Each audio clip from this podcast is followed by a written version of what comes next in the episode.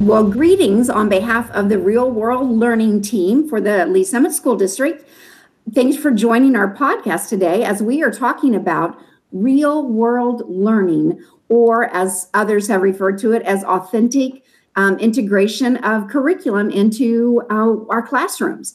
And so, with me today is Lisa Janeway and Mary Humphries. So, uh, good good morning i will say first to you guys and uh, start let's start with an introduction of who you are and what you do in the school district all right, I'll start. My name is uh, Dr. Lisa Janeway. I am the 712 ELA curriculum specialist for the district, which just means that I help um, support our teachers in the development and um, application of curriculum and assessment and um, content based programming. All right. And uh, I am Mary Humphries. I'm an English teacher at Lee's Summit West High School. Thank you so much for joining me. And I'm Elaine Metcalf. I'm uh, the Director of Grants Management, specifically for the Kauffman Real World Learning Initiative in our district. So I'm going to jump right in. The topic today is um, how can we make um, slight changes to the instructional strategies, not the curriculum. We know that the curriculum is set up and, and agreed upon by a group of educators or set to us by standards, uh, state standards. But we can't talk about instructional strategy. So today we're talking about English language arts and how would students benefit from doing an authentic project as a part of your English language arts curriculum? I can tell you that in our district, we have worked over the last several years to really reimagine English language arts curriculum and programming. Um, most of us have memories of what that um, traditionally has looked like because it hasn't changed much since many of us were in high school. And um, we did a lot of professional learning as a department and as a leadership team, of which Mary um, has been a part of, and began to really think about ways to bring authenticity into um, all levels of our secondary program, um, specifically through the lens of inquiry. But also with a strong focus on authentic products and authentic audiences um, through our writing, the work that we do, obviously, with students in writing. And so a couple of years ago, we had a senior team um, of teacher representatives that were working to re envision the senior curriculum and really landed on this idea of a capstone project.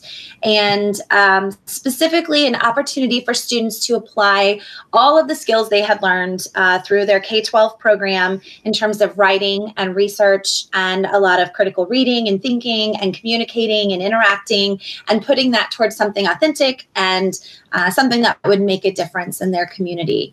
And um, i think that form of authenticity is something that um, not only our teachers were excited about, but I think it was also something fresh and new for students to really engage with um, that felt a little different than maybe that traditional program that they were used to. Historically speaking, we've we've heard a lot of students say, you know, well, I'll never use blah blah blah uh, in the future. You know, I'll never use this once I uh, graduate high school.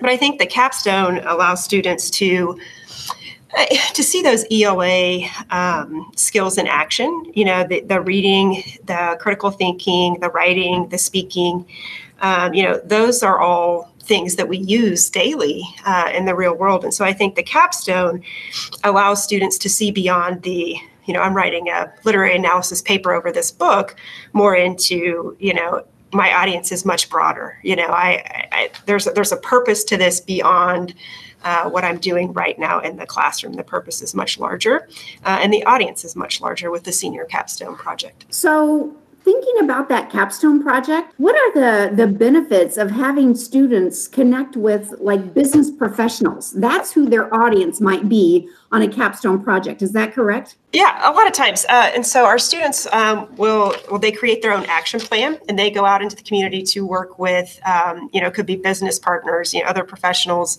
um, to enact a plan of action you know the, the, change they want to see. And so i think um, you know for employers they get to see students uh, students using those 21st century skills. You know, they get to see students collaborating, uh, again, thinking critically, seeking several solutions to a problem. You know, troubleshooting if, if if what we're trying to do isn't working.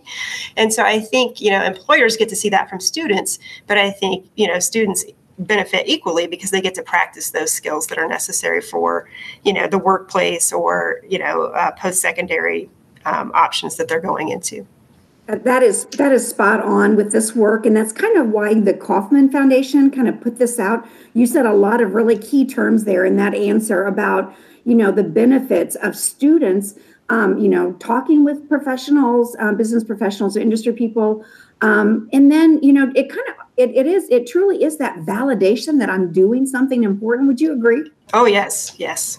I think that the word that comes to mind i mean certainly this is about an application of a skill set. This is about um, post high school readiness. This is about um, you know making sure students are going to be successful in their future. But i think this is also about really developing young adults that we want to see um, continue to lead in our country and in our, our society.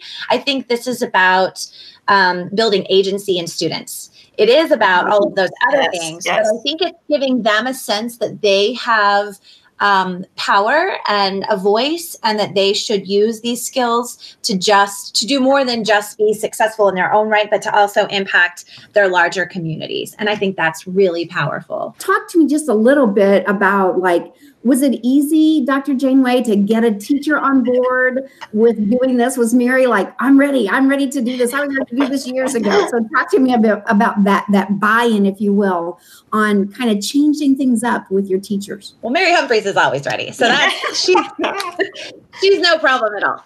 Uh, you know, honestly, I feel like that again, you know, we have very carefully and intentionally planted seeds for several years, and we've layered in lots of learning opportunities for teachers. We've been having conversations. You know, we did some um, by choice professional cadre learning with staff um, that were interested in getting involved in reimagining the English language arts classroom. So I do think this was the culmination of a lot of work you know, there's a lot of really good research out there from the Pew Institute that they do a student survey every year, and the the disengagement numbers actually are increasing. Students are reporting feeling frustrated and disengaged in schools, and I think that that proof uh, is that you know the proof is in the pudding. When we have kids that are not um, emotionally and intellectually engaged in what we're asking, I think that does motivate teachers to be open to change, and I think we saw that for sure in our department.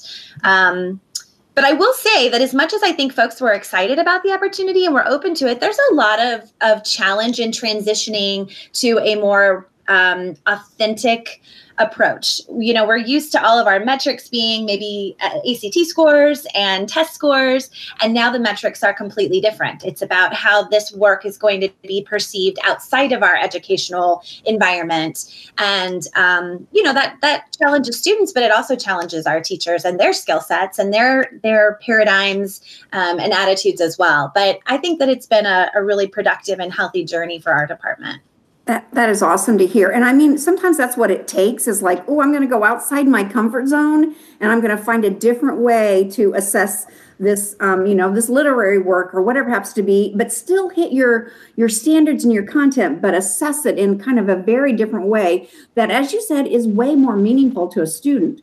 So one of the things that Kauffman has laid out for us in this uh, work, especially around like a client connected project, um, is that um, that the students have mentors or, and mentors meaning not just the teachers but the people in the community who said i would love to mentor you in your project and whatever real project or capstone project you're doing i'll be your mentor. What are the students learning by having communication with people um, in the professional world? I think students learn a lot from those interactions you know uh, first off they learn a lot about scheduling right? That not everything revolves around, um, you know, the 7:30 to 2:30 M time frame. Mm-hmm. But you know, I, I, think just in you know researching how to contact someone, you know, um, how to send that professional correspondence, um, but also how to ask questions. I think sometimes um, our questions are maybe too broad or too narrow. Um, but I, I, think there's a lot of, of skill involved that, that students maybe haven't practiced when they know they have to contact someone to set up you know their plan of action and, what they're going to do and meet with people or interview people you know i think it really challenges them to to see the real world application of what we've been doing in the classroom we hope the end the end result is that they've got this value added now um, something that's resume worthy right so not did i just do a paper or not did i just do a presentation for my teacher but I did a presentation or I created a product for a client. And so that's the end result as well is that whatever they're doing in your ELA classrooms, um, we consider it resume worthy and something that they can talk about in like a, a college. Um, uh, in a college essay, if they're writing a college essay and they could bring in a real problem that they've solved for a client um, through your through your capstone project, those are the kind of value adds that we really like. So, um, well, this has been a great discussion about client connected projects and real world learning. Is there anything else, uh, Dr. Janeway or Mary, that you guys would like to add to the discussion before we wrap it up? I think one of the reasons why we've had success with this particular project is because we targeted seniors. And I think um, I think that there is definitely an, an imminent sense of their future. I, I mean, they're definitely thinking ahead um, comparatively to their younger peers, obviously. But I think also trying to make that senior year meaningful um, I think is another, uh, at least in our area, it felt a little bit like um, wash, rinse, repeat. And I yeah. think by the time they've done that for, you know, four years in high school, they were ready for something new. So I, I think that targeting the upper end of our students is, has been very effective for us and potentially might be a good piece of advice for other um, teachers or departments looking to do the same. That that is great advice because you can think about it. Maybe as a freshman, you start learning some of those good, easy communication skills. But then by the time they're senior, boom, they're full on ready to do uh, one of these capstone projects. So that's very cool. Well, you guys, it has been so wonderful to have you on um, on this podcast today, and thank you for your time. And that's a wrap. All right, thank you. Great, thank you so much.